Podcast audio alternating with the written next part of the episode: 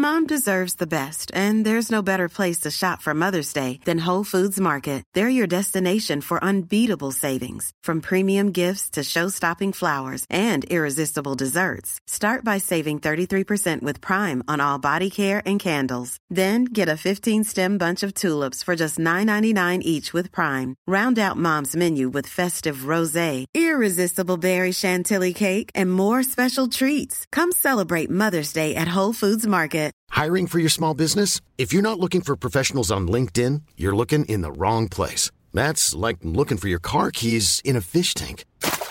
LinkedIn helps you hire professionals you can't find anywhere else, even those who aren't actively searching for a new job but might be open to the perfect role. In a given month, over 70% of LinkedIn users don't even visit other leading job sites. So start looking in the right place. With LinkedIn, you can hire professionals like a professional. Post your free job on linkedin.com slash people today. Burrow's furniture is built for the way you live. From ensuring easy assembly and disassembly to honoring highly requested new colors for their award-winning seating, they always have their customers in mind. Their modular seating is made out of durable materials to last and grow with you. And with Burrow, you always get fast, free shipping. Get up to 60% off during Burrow's Memorial Day sale at burrow.com slash ACAST. That's burrow.com slash ACAST. burrow.com slash ACAST.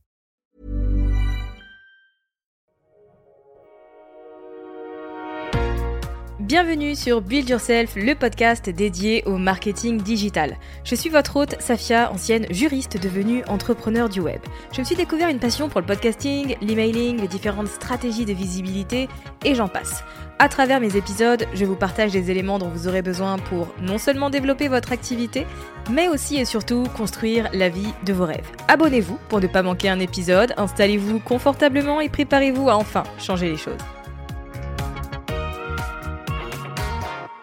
Vous le savez peut-être, j'ai sorti un livre le 30 août 2022 qui s'appelle Build Your Podcast, le tremplin pour construire un business rentable, où je vous expose de A à Z ma méthode pour lancer votre podcast et faire connaître votre activité, qu'elle soit dans le digital ou dans le physique.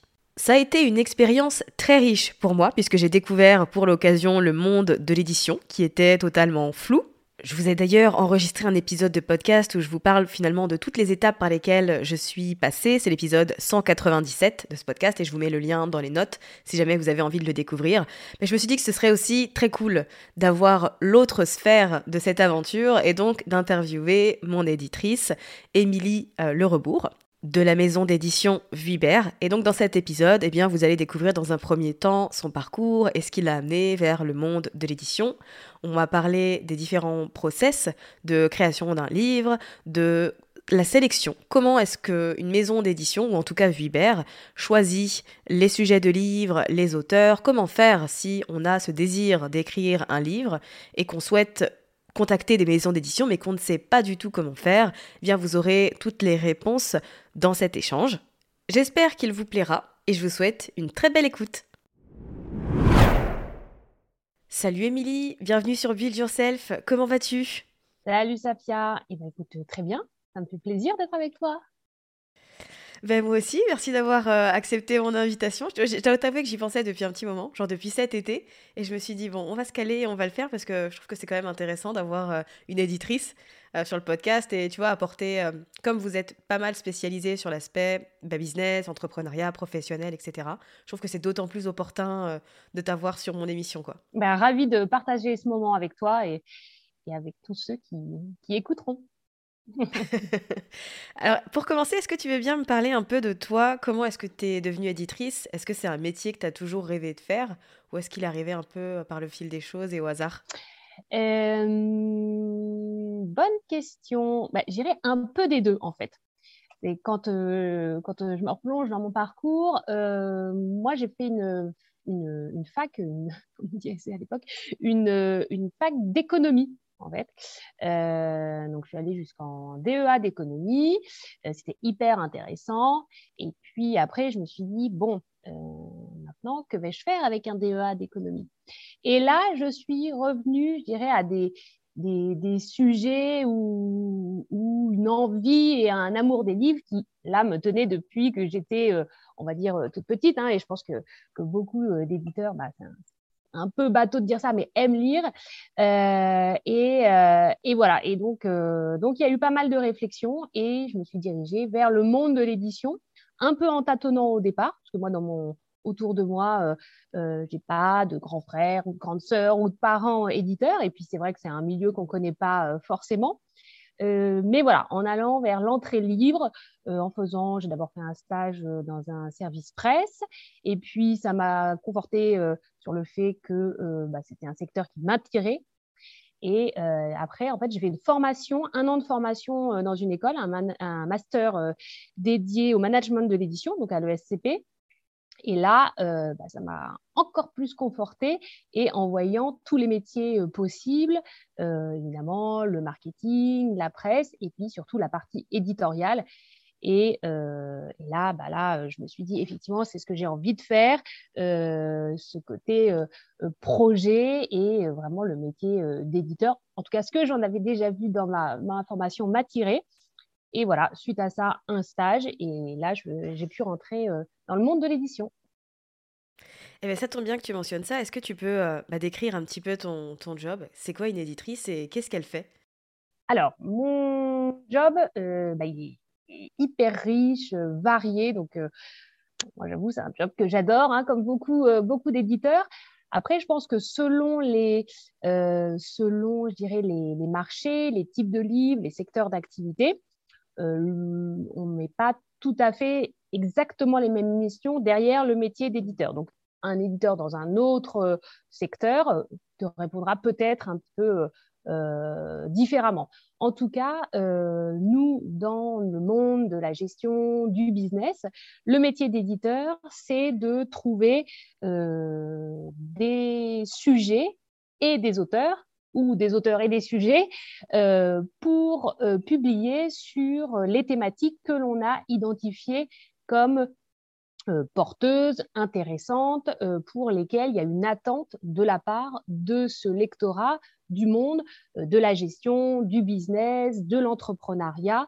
voilà, puisque effectivement, les champs que l'on couvre, nous, avec l'équipe, sont, sont assez larges, mais plutôt liés au monde du business et donc au monde du travail. Donc, soit pour améliorer euh, son métier, hein, vraiment sa fonction, donc en marketing, en ressources humaines ou autre, soit pour s'améliorer dans son travail, donc plutôt des livres d'efficacité professionnelle, gestion du temps, ceci, cela, euh, soit des livres liés à l'entrepreneuriat, parce que c'est un secteur, et ça tu le sais bien, extrêmement dynamique en France. Donc voilà, il y a beaucoup d'attentes là-dessus et puis il faut évoluer très vite. Et donc, euh, effectivement, par exemple, comme ton ouvrage, euh, voilà, qui est associé à cet univers-là. Donc, le travail d'un éditeur dans nos domaines, c'est effectivement d'identifier les sujets sur lesquels il y a des attentes euh, en termes de par rapport à notre euh, au lectorat qu'on identifie, identifier les sujets, trouver les bons auteurs, des auteurs qui ont envie d'écrire, qui ont la capacité d'écrire, qui soient disponibles pour écrire, et puis d'accompagner euh, ces auteurs du moment où il y a l'idée jusqu'au et là c'est là que et ça tu le sais jusqu'au BAT final. Donc il y a plusieurs mois hein, ça peut être dirais, euh, de 10 mois, 18 mois, des fois 2 ans, euh, jusqu'au moment du BAT final. Et donc là, vraiment, où les fichiers partent en impression. Et après, on a le livre qui arrive et on accompagne encore le livre sur la partie promotion, marketing. Il y a des équipes dédiées en interne, évidemment, dans les maisons d'édition. Euh, mais l'éditeur, je dirais, est un peu le chef d'orchestre voilà, souvent c'est ça. Hein. Euh, c'est de la gestion de projet, comme, euh, comme on peut, euh, voilà, c'est de la gestion de projet. Mais voilà, si on doit, si on devait avoir une image, c'est ce côté chef d'orchestre qui accompagne le livre vraiment à toutes les étapes de l'idée jusqu'à la commercialisation et puis même après tout le temps de la commercialisation puisque évidemment on continue à discuter, à échanger avec les auteurs. Voilà, donc c'est vraiment un accompagnement très très long euh, sur toutes les étapes de vie du, livre et qu'on souhaite la plus longue possible, cette vie. Ouais, alors bon, BAT, pour les personnes qui ne connaissent pas ce terme, c'est bon à tirer. Euh, mais moi, c'est un truc, tu vois, que j'ai découvert bah, en, écrivant mon livre, c'est en fait, je me doutais pas du nombre de parties prenantes qu'il y avait dans la conception d'un livre. Je sais pas pourquoi. J'étais en mode, bah, en fait, euh, moi je l'écris et puis la maison d'édition euh, s'en occupe. Et en fait, je me suis rendu compte qu'il y avait énormément de gens derrière. Et c'est pour ça que c'est d'autant plus important de tenir ces deadlines. Et du coup, ton job à toi, c'est vraiment. Enfin, je trouve que c'est challengeant parce qu'il y a quand même. Euh, bah, il y a la correctrice, il y a la graphiste qui va s'occuper de la couverture, il y a toutes ces choses-là, etc. Et en fait, ça fait beaucoup de monde à devoir gérer ça fait beaucoup de monde et effectivement, c'est vrai que euh, tu en parlais euh, très bien euh, dans, dans, ton podcast quand tu racontais quand tu racontais ton aventure, je dirais côté côté autrice. Et c'est et, c'est vrai que les, équipes on, l'a écouté l'épisode et, et c'est vrai que c'était chouette parce que c'est vrai que c'est un métier qui à la fois est connu, je dirais, est connu euh, euh, parce qu'on dit voilà euh, les livres, l'édition, mais qui n'est pas réellement connu dans ce que ça représente en termes de, de, métier, je dirais, au, quotidien. Donc effectivement, il y a beaucoup d'intervenants sur, sur un livre, hein, vraiment énormément, tous ceux que tu as cités. Et je dirais que ceux que tu as cités, c'est aussi ceux que tu as vus.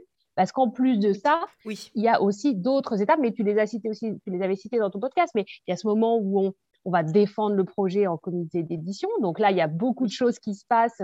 Et puis, euh, voilà, c'est un moment très, très chouette pour les éditeurs parce que c'est là qu'on fait rentrer un projet dans la maison. Donc, tout le monde après doit le prendre à, bras le corps pardon, pour, le, pour, euh, pour le défendre. Donc ça, c'est vraiment un moment qui est très important et qui positionne beaucoup de choses pour la suite. Donc après, tout le monde, je dirais, on embarque tout le monde parce que c'est vrai que c'est un travail extrêmement collectif euh, sur tous les éléments de conception, mais de commercialisation, euh, les équipes qui s'occupent des contrats, les équipes euh, qui s'occupent du pré-presse, de la fabrication, de la commercialisation. Donc oui, oui, il y a beaucoup, beaucoup de monde autour d'un livre, et puis on en publie quand même plusieurs, et à des temporalités très différentes. Donc on, suit pas mal d'ouvrages.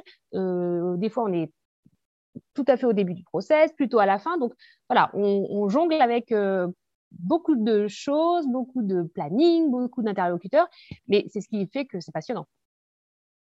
Ouais, je doute. Mais du coup, c'est quoi les, grands challenges de ton métier à toi euh, Ce qui peut être, euh, je dirais pas qui est difficile, mais où tu vois, où il y a besoin, je sais pas, peut-être parfois de, plus d'attention ou, euh, ou, de concentration, tu vois?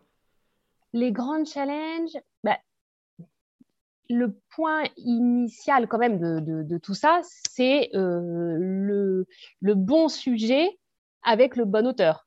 Donc ça, c'est vrai que la, définition du projet, l'idée, voilà, parce qu'il y a aussi euh, dans, les ouvrages que l'on publie, il y, a, il y a des auteurs que l'on va contacter parce qu'on se dit on se dit ah bah tiens c'est intéressant ce que cette personne fait sur tel ou tel sujet. Voilà on va creuser voir s'il y a un sujet de livre. Des fois on se dit aussi ah tiens ce sujet je, le, trouve qu'il est intéressant je le vois beaucoup passer. Est-ce que je peux trouver quelqu'un qui pourrait en parler qui aurait la légitimité pour en parler? Donc autre autre façon de procéder. Et puis on reçoit aussi des projets spontanément de personnes qui nous disent euh, voilà, j'ai envie d'écrire sur tel ou tel sujet, est-ce que cela vous intéresse? Ou j'ai déjà tout rédigé, qu'en pensez-vous?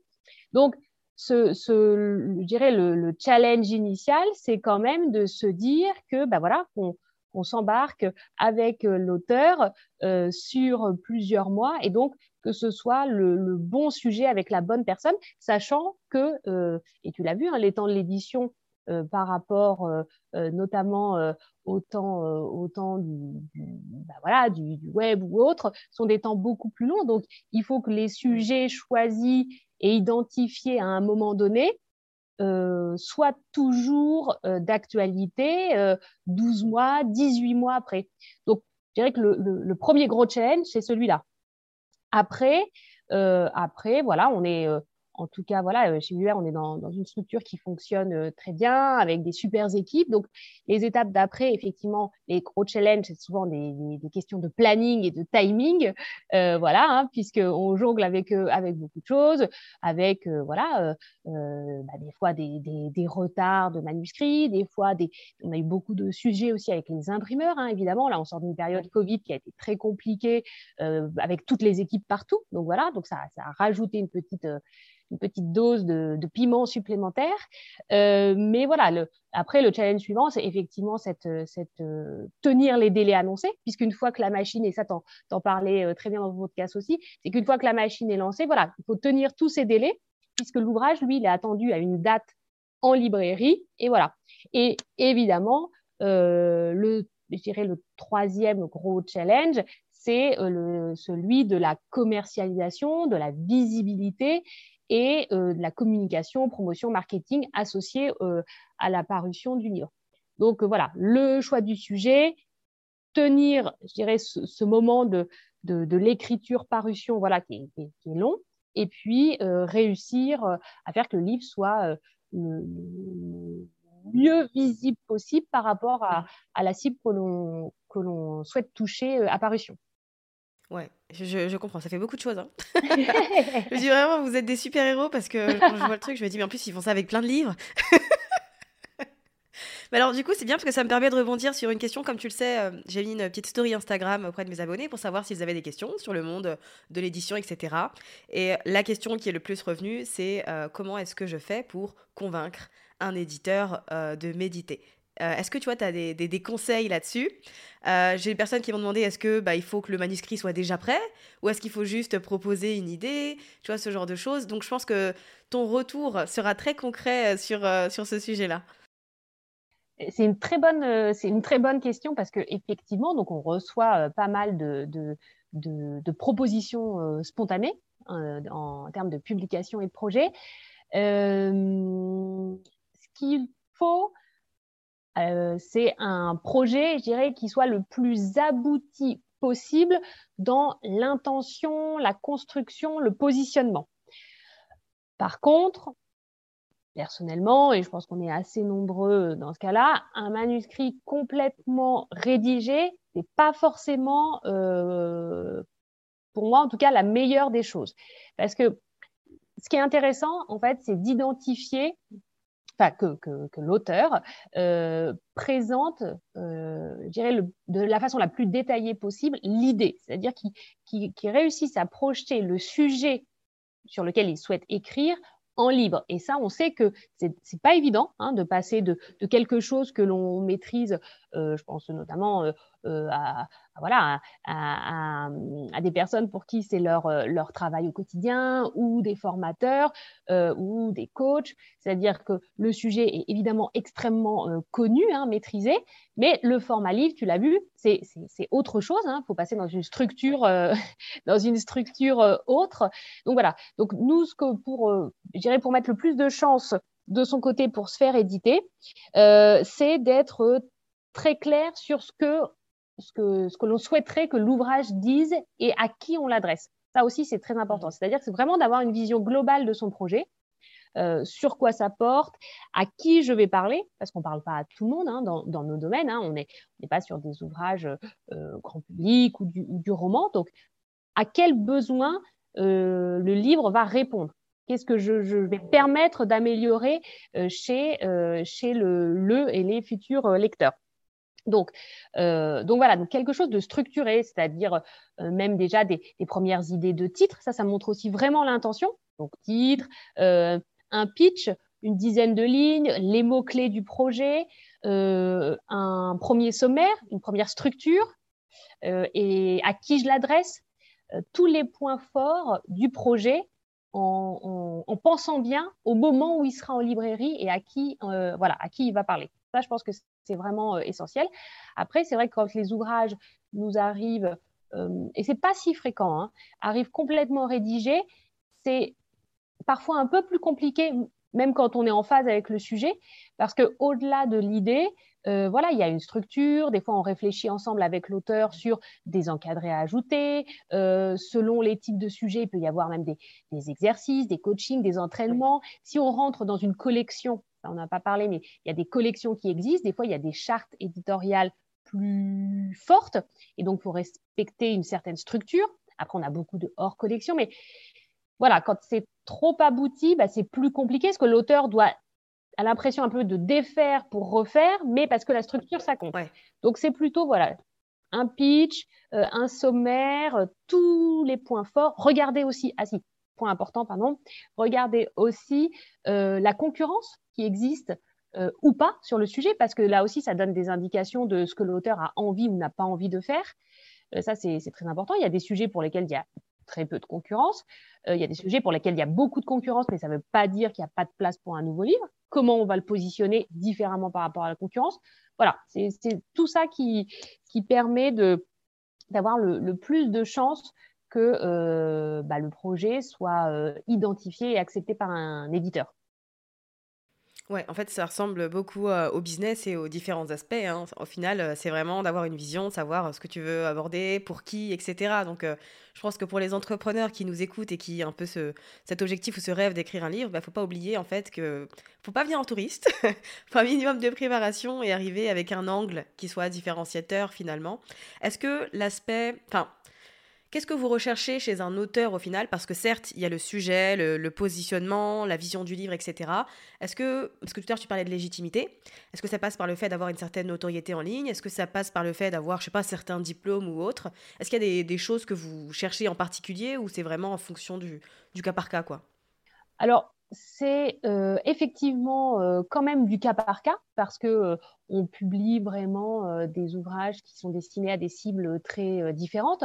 là, on a parlé des ouvrages, des ouvrages business liés notamment par exemple aux entrepreneurs, mais on publie aussi chez Vuibert des, des, ouvrages de, cours pour des étudiants qui sont en IAE, en école de management, en université de gestion. Et donc, effectivement, ce pas les mêmes profils d'auteurs. C'est-à-dire que, par exemple, euh, pour euh, des ouvrages qui vont euh, voilà, être plutôt liés à des, à des cours, à des enseignements, c'est bah, les cours qui sont effectivement donnés, donnés par, par l'auteur qui propose ou qu'on a été identifié, qui propose enfin, sur, le, sur le sujet en question. Donc, est-ce qu'il donne des cours à, hum, je dirais, sur ce sujet-là par rapport à la cible euh, viser, c'est-à-dire le même niveau d'études. Euh, pour les, pour les, les, ouvrages donc plus dédiés aux, étudiants pardon, euh, et qui sont écrits par des professeurs, est-ce que dans leur approche, ils ont une dimension pédagogique forte? Ça, c'est très important. Donc ça, on en discute beaucoup avec eux en amont. Quels messages ils vont, ils vont passer auprès de leurs étudiants quel est le côté pratique aussi de cette approche-là? Parce que voilà, il faut de l'académique et du pratique, comment ils animent leurs cours, voilà. Donc ça, c'est des, questions qu'on a. Et puis sur, euh, sur les ouvrages euh, euh, pro, euh, là aussi, beaucoup de cas par cas sur, selon les sujets. La légitimité, eh ben, elle, passe par euh, effectivement, est-ce que, euh, est-ce que je donne des formations sur le sujet? Est-ce que j'interviens souvent en conférence? Est-ce que si je suis très visible en ligne, voilà, je fais des vidéos sur le thème qui, qui nous paraissent pertinentes et accessibles? Voilà, la dimension pour nous pédagogique, qu'elle soit pour les étudiants ou pour les pros, elle est très importante. C'est-à-dire que souvent, on est là pour expliquer les choses et, faire que l'auteur accompagne son lecteur pour mieux faire quelque chose. Donc voilà, une capacité à, euh, passer, bah, comme, euh, voilà, comme le font les formateurs, hein, à passer des messages. Donc ça, c'est vrai que c'est des choses qu'on regarde beaucoup.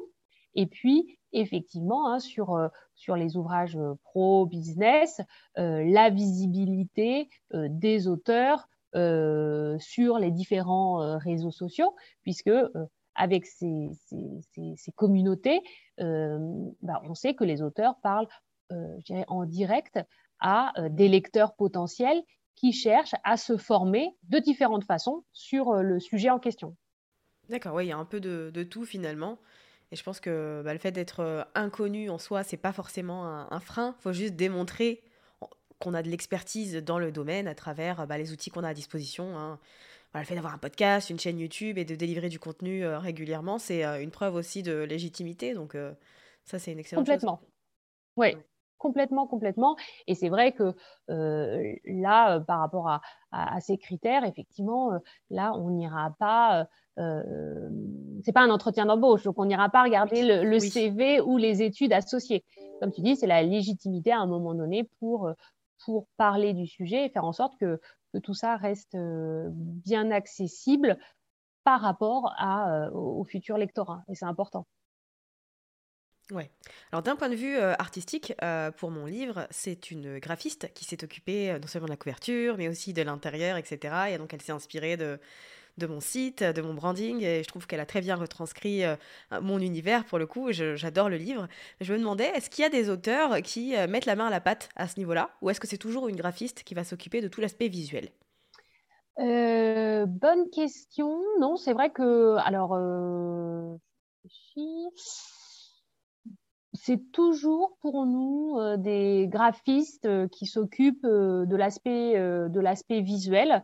c'est vrai que donc on travaille avec pas mal de, graphistes, donc soit de maquettes intérieures ou de couverture. Certains font les deux. Dans ton cas, c'est Marthe Auréal qui s'est qui s'est chargée de toutes les, les, conceptions intérieures et de couverture parce qu'elle maîtrise effectivement euh, l'ensemble de la, de la chaîne, de, la chaîne de, création. Et donc, ça, c'est chouette. Et puis, les, les, les, deux fonctionnent très bien ensemble, du coup. Donc, ça, c'est, euh, ça, c'est top. Oui, c'est vrai. Euh, donc, c'est vrai que, non, on passe, nous, par des, des, des, graphistes avec qui on a l'habitude de, de travailler sur la création, conception de maquettes intérieures ou des graphistes sur la création, conception de couverture.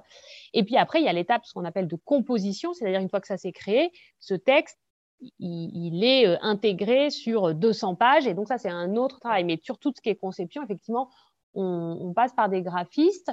Euh, ce qu'il arrive parfois, effectivement, c'est qu'il y ait des échanges plutôt avec les auteurs pour, euh, par rapport à des choix ou des envies, je dirais. Mais souvent, comme on s'inspire aussi, euh, euh, bah, comme on l'a fait là sur aussi les, univers de l'auteur, l'idée c'est d'être en phase avec tout ça. Donc, euh, donc voilà, par exemple, ton, ouvrage, évidemment, il, y a, une unité et une tonalité avec, avec ton site, parce que sinon ça n'aurait pas été, été, été, réseau et ton univers, ça n'aurait pas beaucoup de sens. quoi. Ouais, carrément. Et du coup, moi, j'ai trouvé en tout cas euh, ça très intéressant, tu vois, d'un point de vue extérieur. Bah, comme je le disais dans l'épisode de podcast euh, que j'ai enregistré à l'été 2022, euh, je le mettrai dans les notes pour les personnes qui ne l'ont pas écouté. Et c'est vrai que j'ai découvert finalement tout, toutes les étapes du processus. Alors, je sais pas si le. Alors, on était sur un rythme assez rapide de mon côté. Je ne sais pas si la plupart des auteurs euh, doivent écrire un livre pour la rentrée euh, suivante ou s'il y en a qui bénéficient de plus de temps en soi.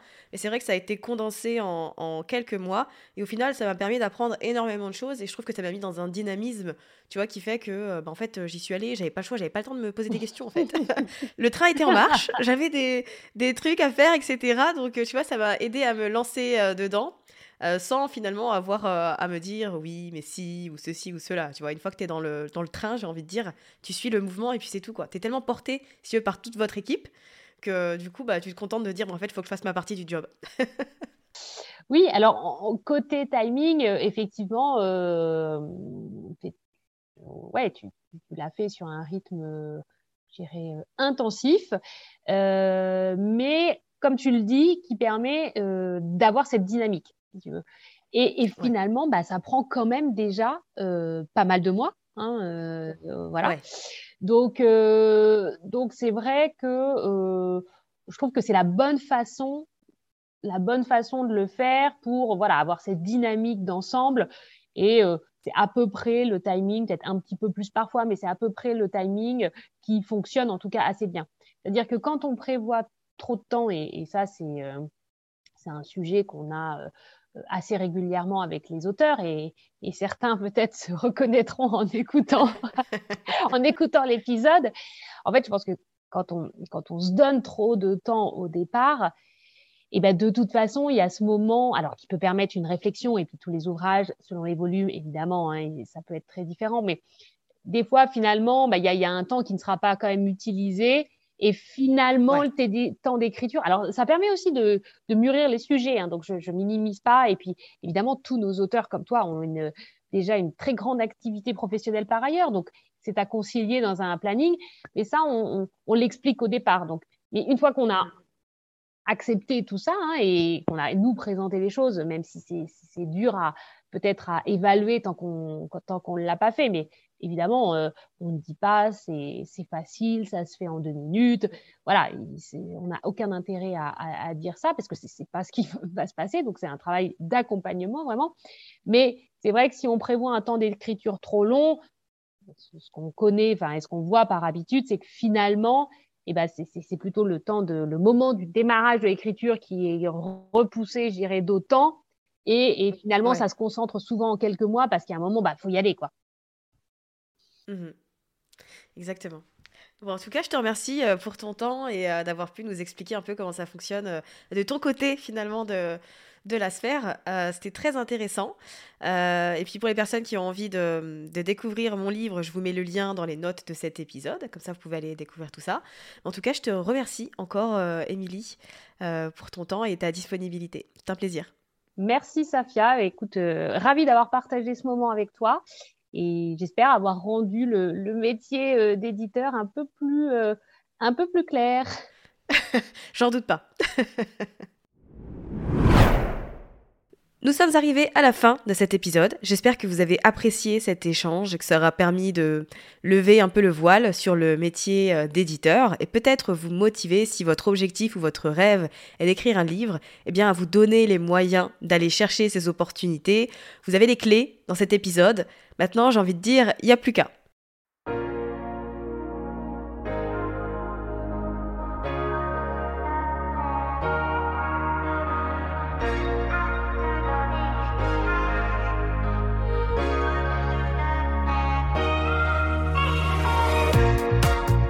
Merci d'avoir écouté cet épisode jusqu'à la fin. Si vous l'avez apprécié et que vous avez envie de soutenir le podcast de manière totalement gratuite, n'hésitez pas à le partager autour de vous, à vous abonner et à laisser un avis sur Apple Podcast ou Spotify. Et moi je vous dis à très vite pour un nouvel épisode sur Build Yourself.